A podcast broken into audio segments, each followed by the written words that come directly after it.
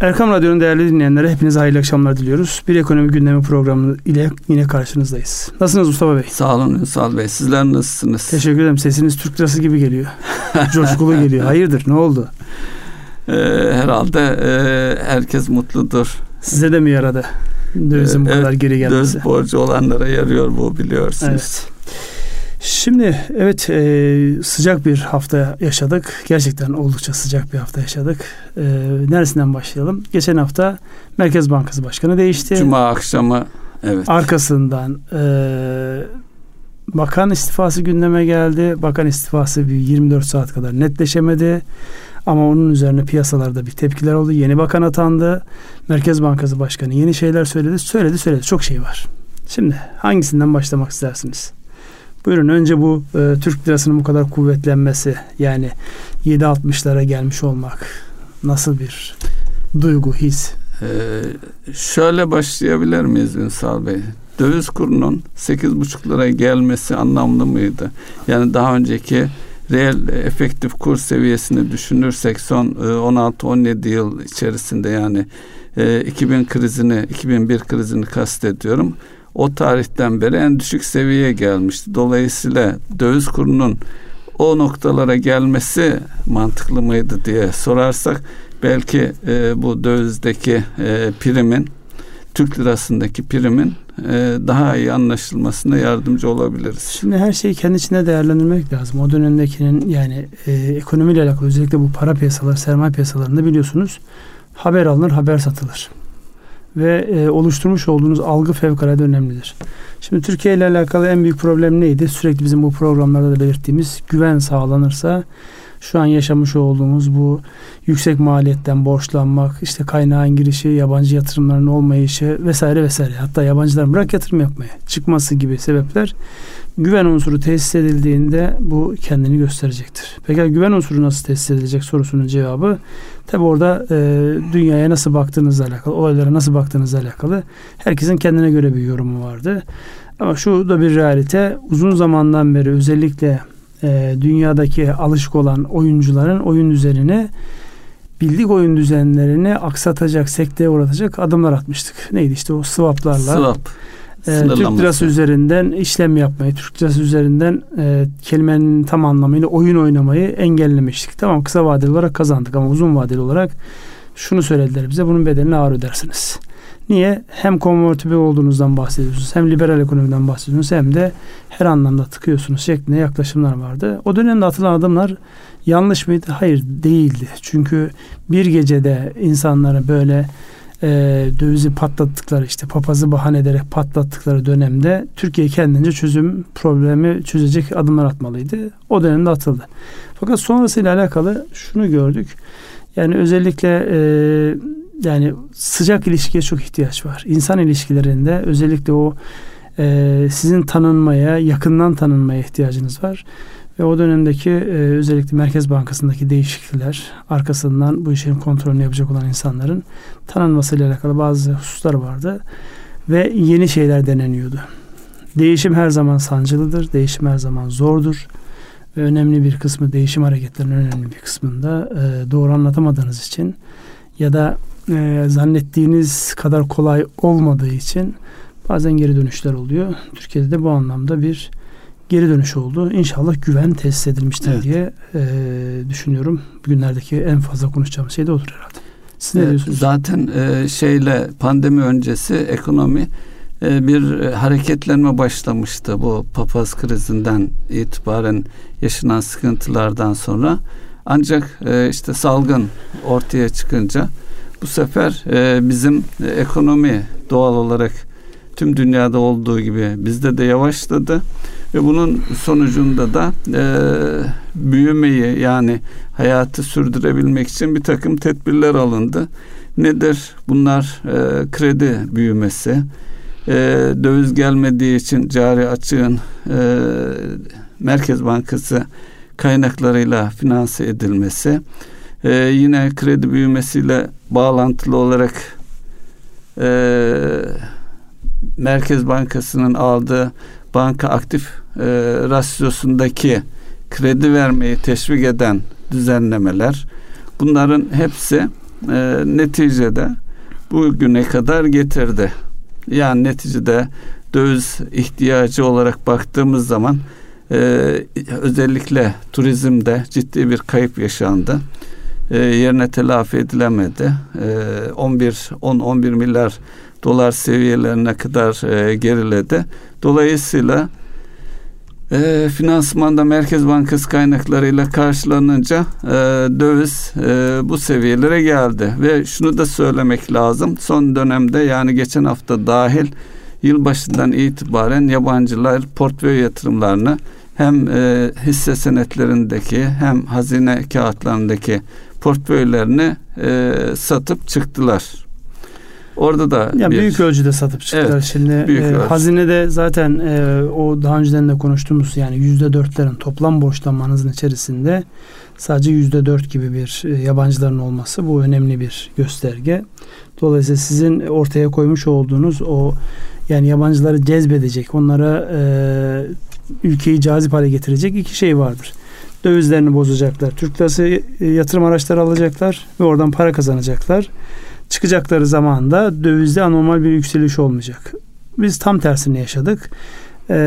Yabancıları cezbedecek bir oranımız yoktu. Yani düşük buldular bizim şeyi. Yani yok derken onlara göre negatifti. Evet. Reel getirisi. Reel getirisi negatifti. Üstüne üstlük kurdaki bu hızlı hareketlenme, çıkmak istedikleri zaman kazandıklarından daha fazla bedel ödeyecekleri şeklinde bir algıyı, daha doğrusu algı olmaktan çıktı. Gerçekliğiyle karşı karşıyaydılar. Dolayısıyla insanlar bir kere zaten piyasadan soğudukları zaman sizi kenara alıyorlar. Çünkü dünyanın geri kalan kısmında oynayacakları farklı oyuncakları olacaktır onların. Dolayısıyla şu an yani diyeceksiniz 4 günde 5 günde ne değişti ya da 3 günde ne değişti? Bir kere şu oldu, yani öngörülebilir hale geliyorsunuz. Yani buradaki en temel şey, özellikle ilişkilerde, kurumsal ilişkide, bireysel ilişkilerde en temeldeki bakış açısı o ilişkide tarafların öngörülebilir olup olmadıklarıdır. Yani burada işte yıllara varan dostlukların, arkadaşlıkların, işbirlikteliklerin en temelinde ne vardır? Taraflar birbirlerinin ne yapacaklarını 3 aşağı 5 yukarı bilirler. Şu an Türkiye özellikle bu daha devlet terbiyesinden büyümüş insanlar diyelim, bürokrasinin sıfırından gelmiş olan insanların, Bakan ve Merkez Bankası Başkanı tercihini Cumhurbaşkanı oradan yana kullanınca insanların kafasına şu geldi, aklına şu geldi: evet, bu insanların geçmişte ne yaptıkları belli. Öngörülebilir olup olmadıkları noktasında da bir netleşme oldu. Dolayısıyla yani bugünkü bu geri gelişin temelinde henüz güven istediğimiz anlamda oluşmuş değil. Çünkü onu oluşturacak adımlar atılmadı. Ama şu yapıldı, öngörülebilir hale geldi. Merkez Bankası'nın başına gelen yıllardır işte maliye teftişe, müfettiş yardımcısı olarak başlayıp bakanlığını yapmış kişi. Diğeri Devlet Planlama Teşkilatı, ki uzun yıllar Türkiye'nin planlı ekonomide çok başarılı olduğu söylenemez ama Lütfü Bey'i söylüyorsunuz. Evet, Lütfü Elvan'dan bahsediyorum. Ama önemli, devletin önemli adam yetiştirme noktasında önemli müesseselerden bir tanesi olan Devlet Planlama Teşkilatı'ndan gelme. Onun da ne yapacağı belli. Sürpriz yok burada. Dolayısıyla bu öngörülebilir olmanın getirmiş olduğu bir yansıma. Bir de bunun arkasına yapısal reformlar, piyasanın nabzını doğru tutan, piyasanın aksine değil. Çünkü hatırlarsanız biz burada şunu konuşmuştuk. Piyasa beklemiyor, faiz artıyor. Piyasa faiz artışı bekliyor, artmıyor. Şimdi bu, yani ben yaptım oldu dediğinizde olabilecek bir hadise değil. Karşılığını görüyorsunuz işte. Yine karşılığını görüyorsunuz. Daha hiçbir şey yapmadılar. Ayın 19'undaki takvimi öne bile almadı Merkez Bankası Başkanı. Sadece ben takvime uyacağım dedi, ama piyasanın isteklerini gelir gelmez Merkez Bankası Başkanı olarak bankaların, büyük bankaların genel müdürleriyle görüşüp piyasadaki beklentileri alınca hafta sonu o bile pazar günü yaptı bunu. O bile piyasanın nabzını sakinleştirmekte, normale döndürmekte, tansiyonu düşürmekte etkisi oldu. İnşallah kalıcı şeyler gelir. Yani bu ülkenin bu kadar ağır bedel ödemesine gerek yok. Dolayısıyla yani geleceğimiz açısından buna ihtiyacımız var. Yani onun için dövizin de böyle lüzumundan fazla ihracat desteklemiyor. İmalat yapabilmeniz için ithalat yapmanız lazım. Dolayısıyla kurların bu şekilde, yani buralarda kalır mı kalmaz onu piyasa gösterecek, ama en azından geri gelebileceğini gösterdi. Tabii burada güven inşası açısından bu Merkez Bankası Başkanı'nın görüşmeleri de önemli ama onların hepsinin ötesinde bakan tayininden sonra da Sayın Cumhurbaşkanımızın güçlü bir şekilde yeni ekonomi politikasına destek vereceğini açıklaması, hatta gerekirse acı ilaç içmekten kaçınmayız cümleleri onlara olan güvenin piyasa tarafından pekiştirilmesini de sağladı. Belki en etkili konuşmada Sayın Cumhurbaşkanı'nın vurgulu konuşmasıydı. Ne dersiniz Ünsal Bey? Kesinlikle o zaten netice itibariyle bu işin şu anki hükümet sisteminde, Cumhurbaşkanlığı hükümet sistemi içerisinde bütün sorumluluk, yetki Cumhurbaşkanı'nda. Dolayısıyla yani yapılanların, edilenlerin arkasından Cumhurbaşkanı'nın sergilemiş olduğu tavır önemli bir belirleyici. Diyeceksiniz bugüne kadar o şey yok muydu? O tavır yok muydu? O tavır bir anlamda yani önüne konan datalarla, önüne konan imkanlarla ve yapılabilirliğine konusunda. Yani 17-18 yıllık zaman zarfında şöyle bir baktığımızda yani Cumhurbaşkanı'nın genel duruşu itibariyle bir şeyi iyi yapanlara çok böyle müdahil olduğuna şahit olmadık. Bir müdahale başladığında orada dengeler bozuluyor. Anladığım kadarıyla burada da yani o işi yapacak olan ekibe yani, tam güveniyor. Evet. Tam güveniyordu. Yani bunun ötesi beresi yok. Yani bunun şeyi yok.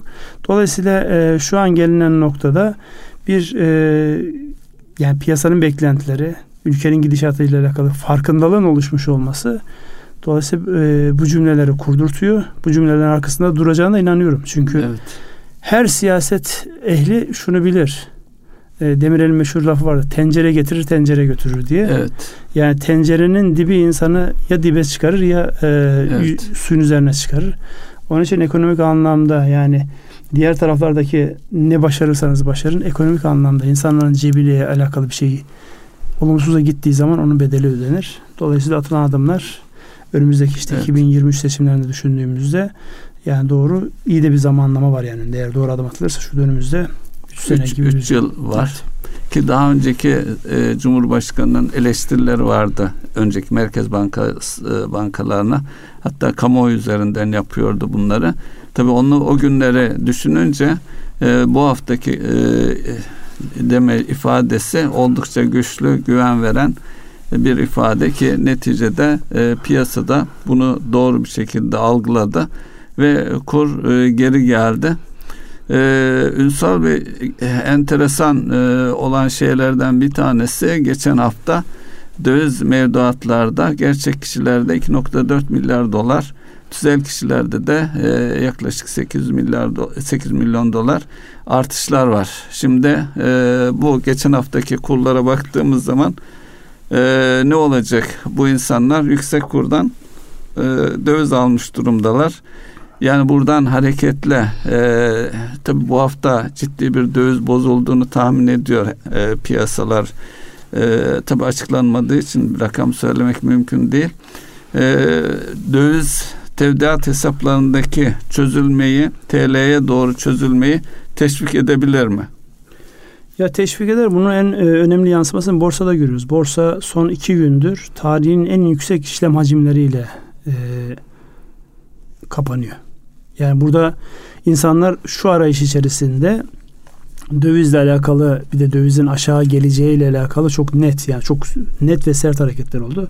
Hatta ilk gün işte 8.50'lerden 8'e geldiğinde bir kısım insanlar bunu bir fırsat olarak değerlendirerek, yani bu kadar arkasının geleceğini düşünmeden fırsat olarak değerlendirerek alım yaptılar. O bahsetmiş olduğunuz şeyler de hafta başında aslında devam etti. Alım faslı devam etti. Ne zaman ki 8'in altına indi ve ondan sonra dövizle alakalı pazartesi de devam etti diyorsunuz, öyle mi? Alım devam etti. Yani o geri gelişi fırsat olarak düşündü insanlar. Çünkü yani netice itibariyle şöyle algıladı insanlar. Ne oldu? Bir bakan değişti. Hatta pazartesi günü bakan da değişti. Bakan değişmişti, evet. Değişmemişti. Akşam değişti. Akşam değişti. Doğru, haklısınız. Gününüzünde sadece bir önceki bakanın gitmiş olması, yani bu anlamdaki şey piyasanın bir anlamda tepkisini de gösterdi. Ama 8'e geri çekilmesi, bazı insanlar evet de yani tamam yani 8.50'den 8'e çekildi. Ama yani ortada böyle radikal ne olacak ki daha aşağı gelsin gibi bir inançtan hareketle döviz aldı insanlar oradan. Sonra 8'in altına, yani bakan açıklandıktan sonra hatırlarsanız 8.35'e kadar tekrar çıktı. Evet. Orada insanlar yine panik vaziyette, eyvah bu değişiklik bir işe yaramayacak şeklinde yine biraz döviz alımı oldu. Ama sonra Merkez Bankası'nın açıklaması, işte bakanın açıklaması, Cumhurbaşkanı'nın arkadan vermiş olduğu destek, işte 8.60'ları gördük. 8.50'lerin altına iner mi diye şimdi inmez diyen insanlar şu an gün içinde hareket eder tabii, inerken ya de. 7.50'lerin altına iner mi diye soruyorlar. Ya dur diyorum, ya bir dakika, bir sabır yani. Şok inmesi iyi bir şey değil. Yavaş yavaş, yani bunu sindire sindire piyasanın algılaması gerekir. Çünkü şok gelişler şok gidişe sebep olur. Onun için yani şu an 7.60'lar seviyesi yani algı açısından iyi. Arkasından gelecek şeyi bekleyecekler. Ayın 19'undaki para politikası kurulunun toplantısını bekleyecek piyasa. Dolayısıyla buradan oraya bir mesaj da var. Oradan, arttırın mesajı var. Şimdi bunların hepsi olurken Merkez Bankası'nın faiz artırma beklentisi var. Ama bu beklentiye karşılık faizlerde de gerileme oldu. Burada bir sanki çelişki var gibi algılanıyor. Merkez Bankası faizi ne kadar artırır mı? Ne kadar artırır? Bu beklenti nasıl yönetilir? Gelecek şimdi, hafta sanıyorum Perşembe galiba toplantı. Şimdi ayın 19'undaki toplantıya baktığımızda 19'u çünkü Merkez Bankası Başkanı özellikle öne çekecek misiniz o tarihi diye sorulduğunda çekmeyeceğini beyan etti. Perşembe günü. Dolayısıyla o perşembeye kadar yani bugünü tamamladık artık. Bugün piyasalar kapandı. Önümüzdeki pazartesi, salı, çarşamba herkes böyle beklentisine göre bir pozisyon alacak. Perşembe sabah herkes nefesini tutup saat 2'yi bekleyecek. JP Morgan 500 baz puan artış bekliyormuş. Ya herkes canı ne istiyorsa onu telaffuz edecek. Siz de bir şey söyleyin. Sizin de canınız çeken bir şey varsa söyleyin lütfen. Söylemem şartsa 100 baz puan diyeyim ben de. Vallahi 100 baz puan kurtarmaz diyorsunuz. Neyse piyasa yani diyorum ya, o zamana kadar oluşacak olan hava ve şu an para otoritelerinin ekonomi otoritelerinin sergileyecekleri duruş, tavır belli edecektir. Yani bunların önemli bir kısmı algıyla alakalı bir şey. İleride daha çok düşeceğini, yani düzelip düşeceğini düşünüyorlarsa çok fazla artırmaları gerekmeyebilir. Ama bir hareket yapılması, yani kayıtsız kalınırsa o da çok iyi sonuç doğurmaz gibi bir şey var. Peki Ünsal Bey, bu faiz oranıyla ilgili bir Merkez Bankası'nın belirleyici rolü var. Doğal tabii. Bir de piyasanın kendi kabul ettiği bir faiz oranı var. Buna nasıl bir yorum gelebilir? Şimdi onun gerçek olan yorum şu anki düşüş, Merkez Bankası faiz artırması bekleniyor ve faiz oranında bu kurlarla beraber gerileme oldu. Şimdi oradaki temel yaklaşım şu. Merkez Bankası'nın oluşturacağı oran bir kere piyasadan çok kopuk olmamalı. Çünkü siz eğer önce 8.25 sonra 10.25'e çektiğiniz ama öbür taraftan geç likidite penceresi dediğiniz, yani akşam saatlerinde eğer bir yerden para bulamazsanız gelin bana deyip 13-14'ü verdiğinizde, ama diğer pencereleri de kapatıp tek açık pencere o. Evet. Dolayısıyla bu kendi içinizde bir çelişmiş olursunuz. Yani 10.25 diyorsunuz, sonra insanlara 14'ten veriyorsunuz. Hangisi? Kendi elinizde aslında piyasayı oraya çekmiş oluyorsunuz. Dolayısıyla bundan sonraki süreçte özellikle bu, yani istisnai olanın genel uygulama olmasından çıkar, piyasa isteğine göre, yani daha aşağılarda bir yerde bile belirlenebilir. Yeter ki o altını çizmiş olduğum asıl olan güvendir, ama güvenin öncesinde öngörülebilirliktir. Evet. Öngörürsem güvenmeye de başlarım, ama öngörmediğim bir şeye güvenemem. Yani piyasanın ne tarafa doğru gideceği ve sizin ne yapabileceğiniz konusunda benim hiçbir geçmişe dayalı bir bilgim yoksa o öngörülebilirlik olmaz. Şu an öngörme noktasında sanki, yani mutlak değil ama sanki iyi bir hava yakalanmış gibi. Eğer bu devam ettirilebilirse süper bir şey çıkar ortaya. Yani söyleyeceğim budur. Ünsal Bey, enflasyonda güncellemeler yapılmıştı biliyorsunuz. Şunu da biliyoruz. Kur seviyesi enflasyonu ciddi biçimde etkileyen unsurlardan, belki başta gelenleri.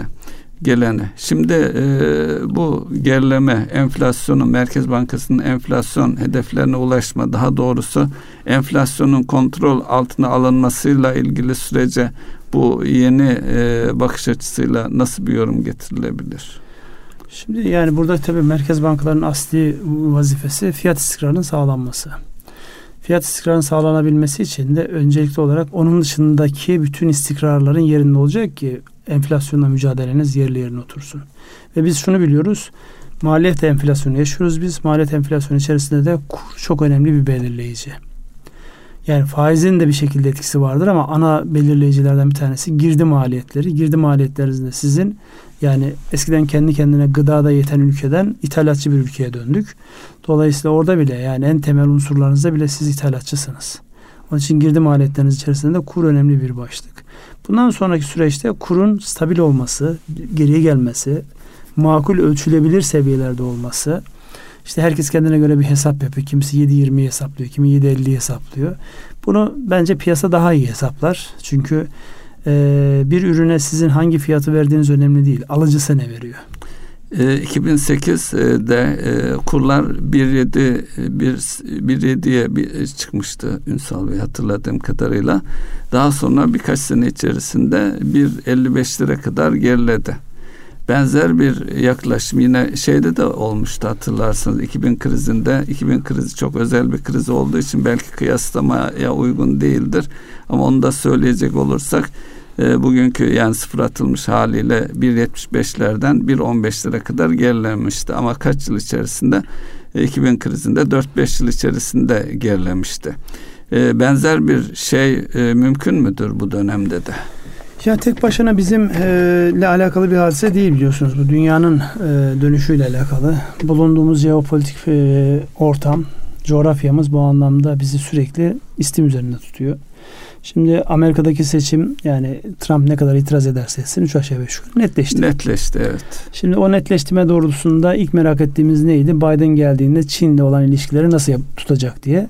Çin'le olan ilişkiler değişmeyecek çünkü şu an bütün hesaplamalar Çin'in bundan 15 sene sonra dünyanın ekonomik anlamda da, siyasi anlamda da bir numaralı, hegemonik anlamda bir numaralı ülkesine doğru gitme şeyi var. Bunu herkes görüyor. Yani Amerika'da görüyor, Avrupa'da görüyor. Dolayısıyla oyunun bu kadar uzun vadeli ve büyük oynandığı yerde herkes kendini, saflarını geniş tutmak zorunda.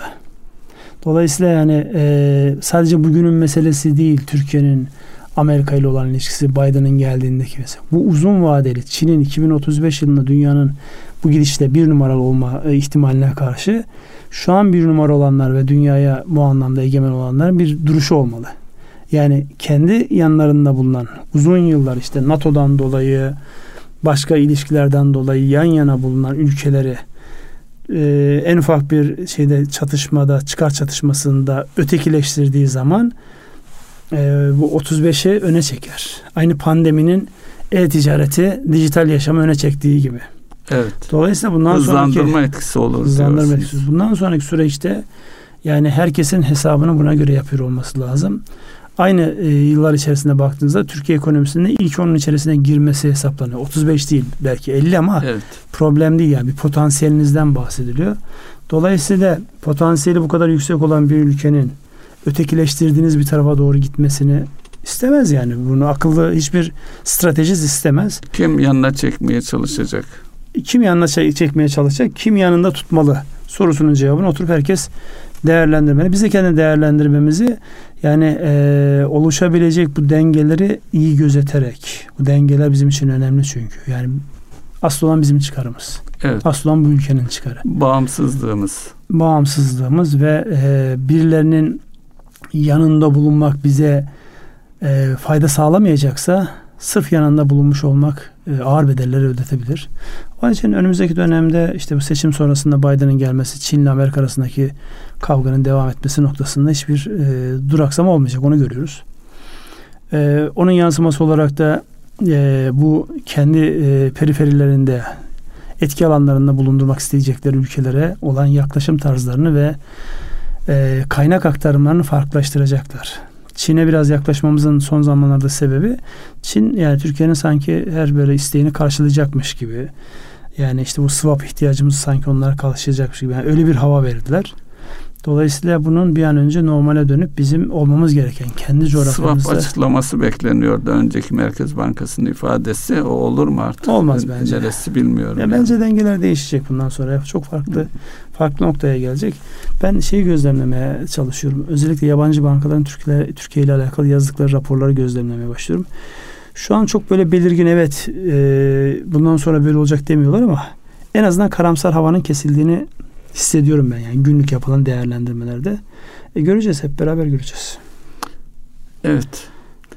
Bu arada her şeyin başı sağlık deyip virüsle ilgili gelişmeleri değerlendirmek istersek Ünsal Bey. Buyurunuz. Aşıyla ilgili bir Türk firması Almanya'da BioNTech ve Pfizer'in bir Türk firması demeyelim. Almanya'da Türklerin kurmuş olduğu bir firma evet, diye. Alman firması. Şimdi bizim de garip böyle bir sahiplenmemiz var yani. Ama bu duygusallık belki moral olarak buna ihtiyacımız olduğu için söylüyoruz. Yani neticede bir Türk'ün başarısı bizi mutlu ediyorsa bu toplumsal olarak değerlerimizin hala ayakta olduğunu gösteriyor diye düşünüyorum. Ya onu dersiniz? Şuradan da söyleyebiliriz. Yani bu hatırlarsanız İngilizcesi resilience olan Türkçe'ye işte esneklik, yılmazlık, dayanıklılık, psikolojik dayanıklık olarak çevrilen başlıkta onun bileşenlerinin en önemli unsurlardan bir tanesi sosyal destektir.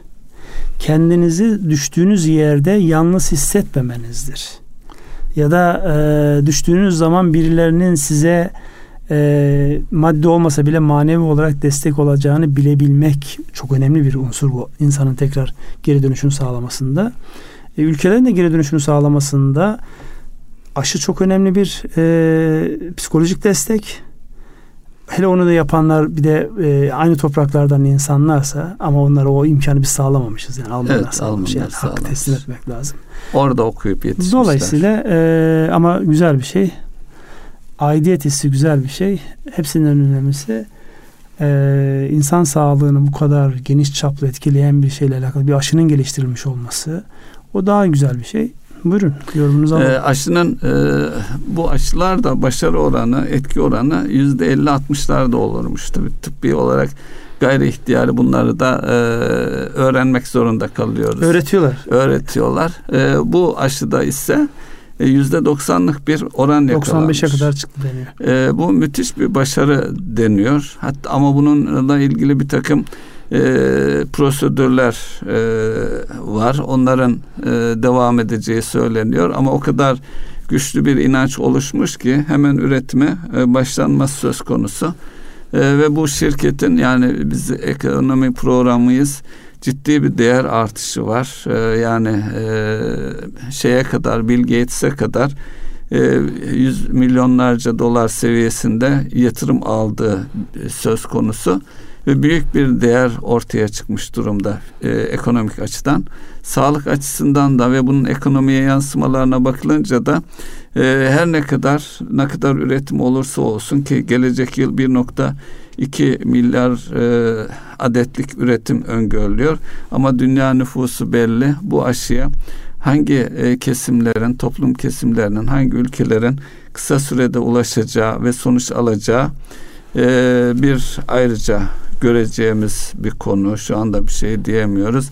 Ama bunun açıklamanın çok müthiş bir etkisi oldu. Şöyle ki özellikle bizim ülkemizde dahil tüm Batı ülkelerinde borsa hisse değerleri aşırı derecede rekorlar kırdı, yükseldi. Bunda aşırı derece demeyelim Mustafa Bey. Yani burada döviz bazında baktığında hala rekor falan kırmış değil yani. Kendi ülkeleri açısından bakınca Ünsal Bey bizim ülkemizi ayrı değerlendirmek lazım. Özellikle havayolu şirketleri değer kazandı. Tabii onlarla bağlantılı olarak petrol fiyatlarında bir yükselme oldu. Sonra stoklarla stok seviyeleriyle ilgili gerileme oldu. O ayrı bir şey. Bir umut oldu. Demek ki tüm dünya piyasalarının böyle bir habere ciddi biçimde ihtiyacı varmış.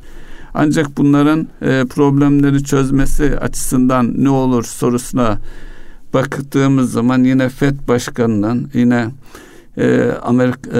Avrupa Merkez Bankası Başkanı, İngiltere Merkez Bankası Başkanlarının benzer açıklamaları var. Tamam, aşı bulunmuş olabilir ama kısa sürede bunların, bu şeyin, aşının etkisinin ekonomilere olumlu yansımasını çok da beklemeyin, zaman alacak diye açıklamaları var.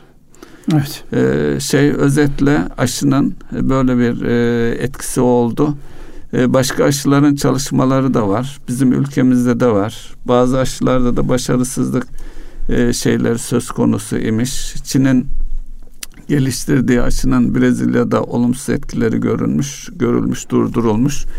Bizde de aynı aşı sanıyorum denenmişti. Sonuçları bilemiyorum. İki sağlık uzmanında antikor üretme gerçekleşmiş. Dün onunla alakalı bir haber vardı. Dolayısıyla 800 kişiye uygulanmış. 2 kişi de antikor üretimi görülmüş. Dolayısıyla 800'de 2 bu anlamda düşük. Ama tabii adı üzerinde bunlar deneme mahiyetinde olan şeyler üzerinde çalışılıyor. Evet. Mutlak olsa zaten test olmaz, asıl olur. Evet. Onun o şekilde faydası görülür. Dolayısıyla bunlar olumlu gelişmeler. En azından psikolojik olarak olumlu yansımalarını hep beraber görüyoruz, göreceğiz de. Evet, aşıyla ilgili başka ne söylenebilir? Aşıyla ilgili şunu gördük. Özellikle aşı konusunda bir olumlu hava oluştuğunda hemen yansımalarını görüyoruz piyasada. Bunu çok net bir şekilde etkisini gördük. Firma bazında etkilerini gördük. Dolayısıyla bundan sonraki süreçte herhalde bu minvalde devam edecektir diye düşünüyorum. Evet. Şimdi bundan sonraki süreçte önümüzdeki günlerde en önemli gündem bizim açımızdan 19 Kasım'da yapılacak olan Para Politikası Kurulu'nun toplantısı olacak. Onun öncesinde baktığımızda şeyler devam ediyor. Hayat bütün dinamizmiyle devam ediyor. Etkileriyle devam ediyor. Bir taraftan da tedbirlerin artırılmasına önemli. Şu an dünyanın birçok ülkesinde sokağa çıkma yasakları, dükkanların kapatılması, bizde de gelişmeler var. Sigara yasağıyla alakalı bir şey söyleyeceksiniz diye bekliyorum ama söylemiyorsunuz hala. 65 yaş bir kıl payı kurtarıyorum Ünsal Bey. Saat 10 ile 16 arasında çıkılmasına izin veriliyor Ankara ve Konya'da. Yaygınlaştırılması da söz konusu. Sigara ile ilgili şeyler de var. Ama gerçekten sigara otobüs duraklarında özellikle gençlere bakıldığında hızlı bir şekilde sigaranın yayıldığını görüyorum Ünsal Bey. Ve ciddi biçimde üzülüyorum da. Çocuk denecek yaşlarda insanlar sigara içiyor. Tabii sigara maskeyle olmuyor. Maskeyi çıkartarak sigara içiyorlar. Bir yanı sıra kişiye zararı yanı sıra etrafta tehdit altına alıyor diyebiliriz. Öyle. Öyle çözüm ne? Çözüm bu yasaklar fayda edeceğini düşünüyorum kısmen de olsa ama sigarayla ilgili o daha büyük bağımlılıkla ilgili mücadelede orada da Yeşilay'ın çalışmaları var tüm bağımlılıkla ilgili. İnşallah orada da tabi bu bir de algı oluşturabilir Ünsal Bey sigarayı bırakma noktasında insanlara. Ama ters yönde propagandalara da rastlıyorum. Bilmem siz de rastlıyor musunuz sigarayla ilgili? Bu biraz propagandadan ziyade insanların böyle yasaklanan şeye karşı diyelim. Yasaklanan şeye karşı merakı, bir de özellikle burada gençlerin rol modeli almış olduğu seyrettikleri diziler, oynanan o şeylerdeki görüntüler fevkalade önemli. Dolayısıyla bu bir bütün olarak değerlendirilmesi gereken, tek bir sebep sonuç ilişkisi içerisinde değerlendirilecek bir hadise değil. Onun siz gençler diyorsunuz, benim dikkatimi çeken önemli husus özellikle kadınların sigara içme konusundaki çok daha agresif bir tutum içerisinde oldukları enteresan bir dikkat çeken husus. Özellikle mesela şeyde görürsünüz eskiden çok böyle dışarıda insanlar kadınları sigara içerken görmezdik. Ama şu an bakıyorsunuz 3 kişi sigara içiyorsa 2 tanesi kadın.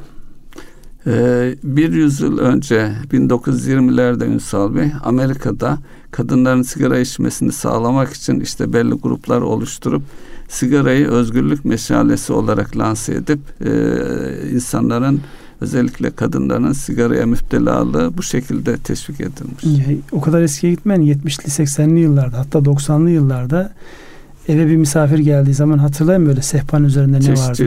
Çeşit sigaralar, kül tabakları bilmem ne. Yani bu enteresan bir şekilde bir yani onlarla karşılaştırdığında bunu teşvik eden böyle bir mekanizma olmaması güzel bir şey.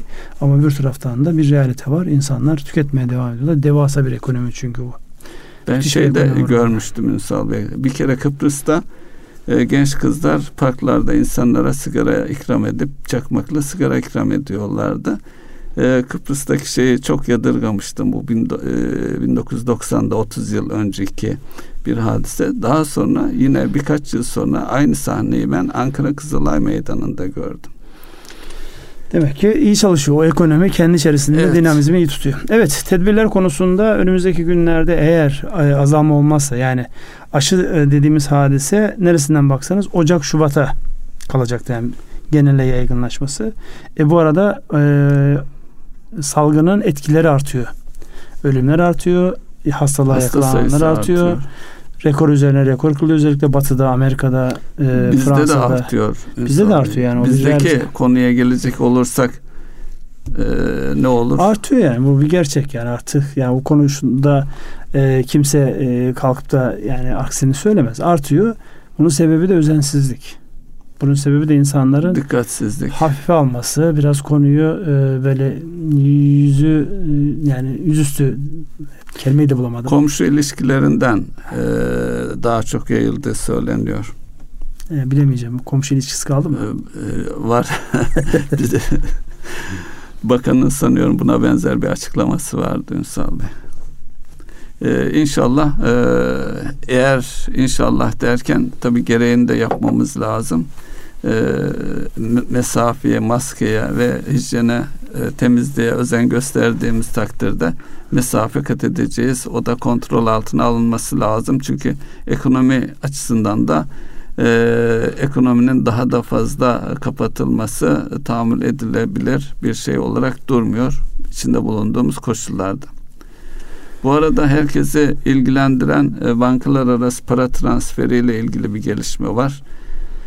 Onu paylaşabiliriz Ünsal Bey. Evet, bir tane fintech diyoruz. Yani finans ve teknoloji bir araya gelsin. Bundan sonraki süreçte paranın şekli şeması değişecek. İşte kripto paralar devreye girecek derken öbür tarafta insanların paraya ulaşma, paranın transferiyle alakalı önemli bir gelişme. Buyurun. Şimdi elektronik fon transferi EFT diye denilen bir sistem sadece mesai saatleri içerisinde Merkez Bankası üzerinden bankalar arasında fon transferi, tabii bunun arka planda bireysel ve ticari kurumsal hesaplardaki paraların karşılıklı olarak gönderilmesini sağlayan bir sistemdi ve mesai saatlerinde çalışıyordu. Şimdi bunu hafta sonu da yani 24 saat devam edecek şekilde önümüzdeki ay 1000 liralık sınır ve 11 bankayla başlayan bir yeni sisteme geçiliyor. Bu gerçekten insanların hayatını kolaylaştıran bir şey. Arkasında da yine bu fintechlere bağlı olarak daha da gelişeceğini düşünüyorum.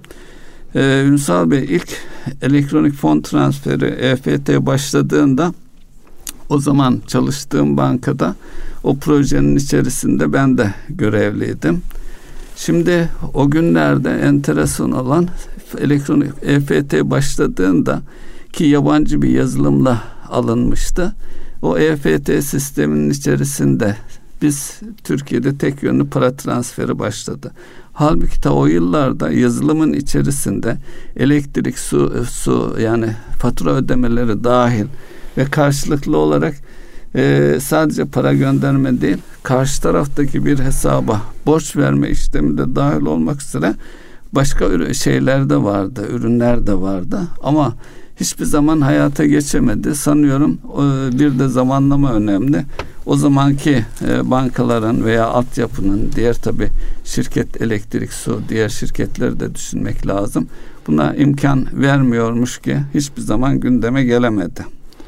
Burada bir şeyi önceden düşünüyor olmak evet önemlidir ama vakti gelmemişse zamanlama önemli diyorsunuz. Zamanlama çok önemli. Eskilerin bir sözü var. kıvam olmadan ahvalin devamı olmaz derler. Bir şeyin kıvamı gelecek ki oradaki o genel işleyişte bir devamlılık arz etsin. Hatırlarsanız 90'lı yılların başında bir banka, o zaman henüz daha böyle mobil bankacılık gündemde değildi. İnternet bile yaygın değildi. Böyle el bilgisayarlarıyla o dönemde dönüyor, evet. İşte marka olduğu için onu ben zikretmek istemedim. Siz rütüye takılarak markaya hemen söylediniz. Yok artık o marka yalnız. Battığı için rahat rahat söyleyebilirim diyorsun. Dolayısıyla öyle bir süreç yaşandı. Önceden düşünüldü ama hazır değildi piyasa. Şimdi herhalde o işi yapan artık bankacı değil. O bankada kapanan 20 bankadan bir tanesiydi. Bugünleri görmüş olmanın evet şeyi var, vizyonerliği var ama vaktinden önce açmış olmanın vizyonsuzluğu var. Dolayısıyla her şey vaktinde.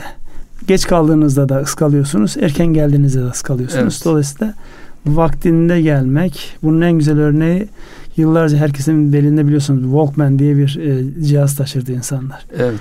Bu dijitale dönüştüğünde evet dijitale dönüştürdü bu işin liderliğini yapan kişi. Fakat bir şey atladı. Kendisine has bir programla yapmaya kalktı bunu.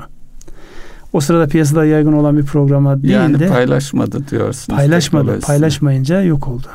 Öyle bir şey yok, öyle bir marka yok artık dijital müzik dünyasında. Onun için her şey çok hızlı değişiyor. Vaktinde görmek, vaktini görmek önemli bir başlık. Bunda bu bağlamı söyleyeyim. O söylediğiniz Merkez Bankası'nda artık bundan sonra 7/24 para transferi. Şu an bankalar dışında da fatura tahsilatları ve sadece ülke içerisinde değil, ülkeler arası para transferiyle alakalı olan mekanizmayı Merkez Bankası bir anlamda bünyesine çekiyor. Ve bunu sadece bankalarla değil, banka dışı, elektronik para işi yapan, para transferi işi yapan, fatura tahsilat işi yapan firmaları da dahil ederek yapıyor bu işi. Yani çerçeve çok geniş. Sadece bankalarla sınırlı değil. Bu arada BKM'nin Merkez Bankası'na hisselerin Merkez Bankası'na geçtiğini de vurgulayalım. Şimdi burada bu önceki yönetimin yaklaşımıydı. Şimdi ne olacak sorusu. Bu enteresan bir durum yani. Bir önceki yönetimin yaklaşımıydı. Yani baktığınızda doğru bir yaklaşım. Bundan sonraki süreç nasıl işleyecek konusunu hep beraber göreceğiz. Ünsal Bey, bu dediğinizden işbirlikleriyle ilgili vurgulamamız gereken önemli bir şey var. O da şu. Özellikle fintechler yaygınlaşıyor biliyorsunuz. Bunların önünü açabilmek için özellikle bankaların bu tür şirketlere geliştirme yapabilmesi için kendi sistemlerinde bir kapı açıyorlar. API tabir edilen. Dolayısıyla bu da bankalar arasındaki işlemler için ve diğer teknoloji şirketleri için de yani hangi sektörde faaliyet gösterirse göstersin belli bir kendi sisteminde bir kapı açtığı zaman oradaki geliştirmeler hem bir ekosistem oluşturuyor hem maliyetleri minimize ediyor ve yeni fırsatlara da kapı açıyor.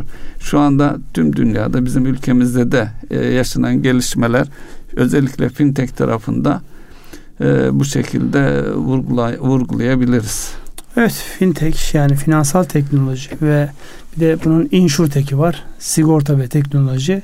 Fintech'in içerisinde o zaten aynı zamanda. Dolayısıyla daha çok duyacağımız yani artık bitcoinler falan aşıldı. Onlar sıradanlaştı. Onların ötesinde onları günlük hayata entegre edecek olan gelişmelerdir bunlar. Ve bunların arkasındaki çok güçlü yazılım sistemleri, İşte şehir şebekesinden daha fazla enerji tüketen devasa bilgisayarlar. Çünkü bütün hadise bilgisayarlar üzerine dönüyor. Onun için onların güvenliği, ayakta kalması, ulaşılabilir olması gibi birçok unsur yakın gelecekte gündemimizi fazlasıyla meşgul edecek. Hep beraber öğreneceğiz bunları. Belki de en fazla da güvenlik tarafı insanlar açısından en tehdit edici unsur olarak duruyor. Ne yapılırsa yapılsın güvenlik tarafında çalışanların ifadesi biz hiçbir zaman onların önüne geçemeyeceğiz. Onlarla mesafeyi ne kadar kısa tutarsak o kadar başarılıyız yaklaşımındalar. O da çok enteresan Ünsal Bey. Yani güvenliği kuranlar, güvenlik duvarını inşa edenler yaptıkları şeye bu hacker tabir ediliyor. Onlara karşı hiçbir zaman kendilerini güvende hissetmiyorlar. Yani normal değil mi? Siz bir şehrin etrafına koca sur çekiyorsunuz. O suru delmek isteyenin nereden deleceği konusunda fikriniz yok. Her yerden delebilir. Dolayısıyla her yere aynı dikkatle birer adam dikseniz bile onunla baş edemezsiniz. Çünkü birisinin orayı delmekle alakalı bir odaklanması var. Ötekisi genel, bütün işleyişi sağlamakla alakalı. Evet, bu geliştirecek. Mekanizmaları geliştirecek. Bir de beyaz hacker denen kendi sistemine paralı insanları görevlendirip saldırtan firmalar da var. Bu da işte güvenliği bir açık varsa yanlış insanlardan önce kendilerinin bulmasına yönelik bir şey. Ya bu da şöyle bir fırsat oluşturuyor IT tarafındaki gençlerle ilgili. Yani bilgi güvenliğini sağlamak için bu işi hizmet olarak veren şirketler var diyelim. Beyaz hacker'dan ziyade bu işi nasıl yapılacağını, işte saldırı ya ne kadar dayanıyor, ne kadar çok saldırı ya da hit geldiği zaman, talep geldiği zaman sistem ona cevap veriyor gibi başlıklar. Bu herkesin başındaki olan bir hadise. Bu da bir sektör haline geldi. Karanlık web diye bir tabir var Ünsal Bey. Özellikle yani bildiğimiz internetin dışında oluşan bir yapı. Orada özellikle ele geçirilen kişisel bilgilerin alınıp satıldığı, neredeyse bir pazar yeri gibi bir yapıdan bahsediliyor. İşte bu zaman zaman düşüyor, işte falanca bankanın şu kadar milyon sayıdaki müşterisinin dataları ele geçirildi ve bu datalar üzerinden insanların hesaplarından işte paraların güvenli olmadığı, kredi kartlarının güvenli olmadığı gibi unsurlar gündeme geliyor. Bunlar olacak. Yani insanlıkla beraber var olduğundan beri yöntem değiştirmiş. Eskiden böyle sıradan basit kaptı kaçlar söz konusuydu. Şimdi daha büyük çaplı, daha zeki ve organize olmuş insanların yaptığı bir alana dönüştü burası. Evet, Allah uzak etsin deyip ama bir gerçeklikten de ama bunun farkında olmamız gerekiyor. Evet. Onun haricinde sizin uzun listenizdeki başka gündem dikkat çekici var. Şeylerden bir tanesi de İstanbul Borsası'nda yeni bir kıymetli maden swap'ı pazarı kuruldu. Yani altınız varsa karşılıklı olarak kuruluşların birbirlerine altın, dolar, euro borç verip aldıkları bir yapı. Bu böyle bir şeyde işi kolaylaştıran bir yolu var. Çünkü fiziki altının teslim şartı gerekmediği için takas bank nezdinde tutulacağı için o bir avantaj oluşturuyor Ünsal Bey. Evet, şimdi bu kadar çok konu var. Sen bir taraftan evet vakti işaret ediyorsun. Hemen hızlıca toparlayalım bugün konuştuklarımızı. Para otoritesindeki değişikliklerin sebep olduğu önemli değişiklikler var. Beklentiler değişti. Onları konuştuk uzun uzun. Onun haricinde Amerika'daki seçimlerin sonucundaki uluslararası bu çatışmaların, tartışmaların aynı hızla devam edeceğini gördük, biliyoruz. Dolayısıyla bunların hepsi yan yana koyduğumuzda önemli hareketli günler yaşıyoruz. İçeride de dediğim gibi en önemli beklenti günü, piyasanın kendini odaklayacağı gün önümüzdeki hafta Perşembe günü, yani 19 Kasım'daki para politikası kurulunun önemine dikkat çektik. Onun haricinde başka söylenecek ne var? Aşağı yukarı önemli konulara değinmiş olduk. Tamam, zamanla dikkat alarak o zaman programı burada bitirelim. Nasıl olsa hareketlilik devam edecek ülkede. Evet. O hareketlilik devam ederken biz de gündemimize bir şeyler alır, değerleniriz. Erkam Radyo'nun değerli dinleyenleri, bir ekonomi gündem programının daha sonuna geldik. Sürçülisan eyledik, affola. Dilimizin döndüğünce anlatmaya çalıştık. Hayırlı akşamlar diliyoruz. Hayırlı akşamlar.